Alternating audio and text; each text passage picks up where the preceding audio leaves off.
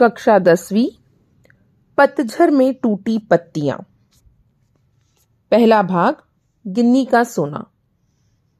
शुद्ध सोना अलग है और गिन्नी का सोना अलग। गिन्नी के सोने में थोड़ा सा तांबा मिलाया हुआ होता है, इसलिए वह ज़्यादा चमकता है और शुद्ध सोने से मज़बूत भी होता है। औरतें अक्सर इसी सोने से गहने बनवा लेती हैं। फिर भी होता तो वह है, गिन्नी का ही सोना।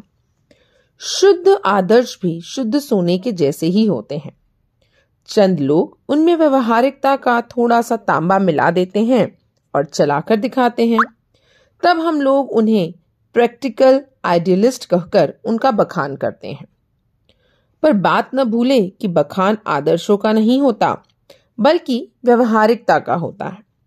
और जब व्यवहारिकता का बखान होने लगता है, तब प्रैक्टिकल आइडियलिस्टों के जीवन में आदर्श धीरे धीरे पीछे हटने लगते हैं और उनकी व्यवहारिक सूझबूझ ही आगे आने लगती है। सोना पीछे रहकर तांबा ही आगे आता है। चंद लोग कहते हैं, गांधी जी प्रैक्टिकल आइडियलिस्ट थे। व्यवहारिकता को पहचानते थे। उसकी कीमत जानते थे। इसलिए वे अपने विलक्षण आदर्श चला सके, वरना हवा में ही उड़ते रहते, देश उनके पीछे न जाता। हाँ पर गांधी जी कभी आदर्शों को व्यवहारिकता के स्तर पर उतरने नहीं देते थे, बल्कि व्यवहारिकता को आदर्शों के स्तर पर चढ़ाते थे। वे सोने में तांबा नहीं, बल्कि तांबे में सोना मिलाकर उसकी कीमत बढ़ाते थे। इसलिए सोना ही हमेशा आगे आता रहता था। व्यवहारवादी लोग हमेशा सजग रहते हैं। लाभ हानि का हिसाब लगाकर ही कदम उठाते हैं और वे जीवन में सफल होते हैं। अन्यों से आगे भी जाते हैं। पर क्या वे ऊपर चढ़ते हैं? खुद ऊपर चढ़े और अपने साथ दूसरों को भी ऊपर ले चले, यही महत्व की बात है। यह काम तो हमेशा आदर्शवादी लोगों ने ही किया है। समाज के पास अगर शाश्वत मूल्यों जैसा कुछ है तो वह आदर्शवादी लोगों का ही दिया हुआ है। व्यवहारवादी लोगों ने तो समाज को गिराया ही है। भाग दो झेन की देन। जापान में मैंने अपने मित्र से पूछा, यहाँ के लोगों को कौन सी बीमारियाँ अधिक होती हैं? मानसिक, उन्होंने जवाब दिया, यहाँ के अस्सी फ़ीसदी लोग मनोरुग्ण हैं। भला इसकी क्या वजह है? कहने लगे, हमारे जीवन की रफ्तार बढ़ गई है। यहाँ कोई चलता नहीं, बल्कि दौड़ता है। कोई बोलता नहीं, बकता है। हम जब अकेले पढ़ते हैं, तब अपने आप से लगातार बड़बड़ाते रहते हैं। अमेरिका से हम प्रतिस्पर्धा करने लगे। एक महीने में पूरा होने वाला काम एक दिन में ही पूरा करने की कोशिश करने लगे। वैसे भी दिमाग की रफ्तार हमेशा तेज ही रहती है। उस स्पीड का इंजन लगाने पर वह हज़ार गुना अधिक रफ्तार से दौड़ने लगता है। फिर एक क्षण ऐसा आता है जब दिमाग का तनाव बढ़ जाता है और पूरा इंजन टूट जाता है। यही कारण है जिससे मानसिक रोग यहाँ बढ़ गए हैं। शाम को वह मुझे एक टी सेरेमनी में ले गए। चाय पीने की यह एक विधि है।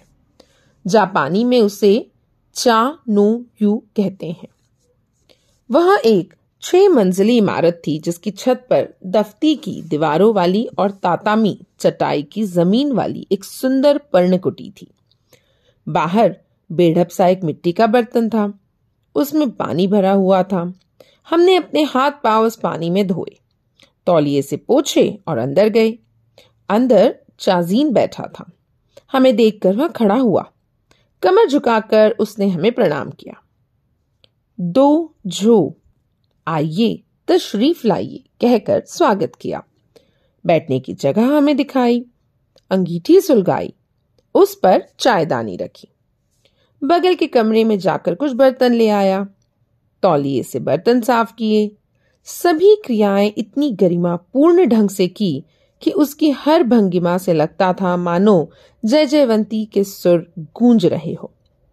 वहाँ का वातावरण इतना शांत था कि चायदानी के पानी का खदबदाना भी सुनाई दे रहा था। चाय तैयार हुई। उसने वह प्यालों में भरी। फिर वे प्याले हमारे सामने रख दिए गए। वहाँ हम तीन मित्र ही थे। इस विधि में शांति मुख्य बात होती है। इसलिए वहाँ तीन से अधिक आदमियों को प्रवेश नहीं दिया जाता। प्याले में दो घूट से अधिक चाय नहीं थी। हम ओठों से प्याला लगाकर एक एक बूंद चाय पीते रहे। करीब डेढ़ घंटे तक चुस्कियों का यह सिलसिला चलता रहा। पहले दस पंद्रह मिनट तो मैं उलझन में पड़ा। फिर देखा, दिमाग की रफ्तार धीरे धीरे धीमी पड़ती जा रही है। थोड़ी देर में बिल्कुल बंद भी हो गई। मुझे लगा, मानो अनंत काल से मैं जी रहा हूँ। यहाँ तक कि सन्नाटा भी मुझे सुनाई देने लगा। अक्सर हम या तो गुजरे हुए दिनों की खट्टी मीठी यादों में उलझे रहते हैं या भविष्य के रंगीन सपने देखते रहते हैं। हम या तो भूतकाल में रहते हैं या भविष्य काल में। असल में, दोनों काल मिथ्या है। एक चला गया है, दूसरा आया नहीं है। हमारे सामने तो वर्तमान क्षण है, वही सत्य है। उसी में जीना चाहिए। चाय पीते पीते उस दिन मेरे दिमाग से भूत और भविष्य दोनों काल उड़ गए थे। केवल वर्तमान क्षण सामने था। और वह अनंत काल जितना विस्तृत था। जीना किसे कहते हैं? उस दिन मालूम हुआ। जैन परंपरा की यह बड़ी देन मिली है जापानियों को। धन्यवाद। पंचतत्व गर्ल, और लेकर आएगी आपके लिए किताबें। तब तक सुनते रहिए और मुस्कुराते रहिए।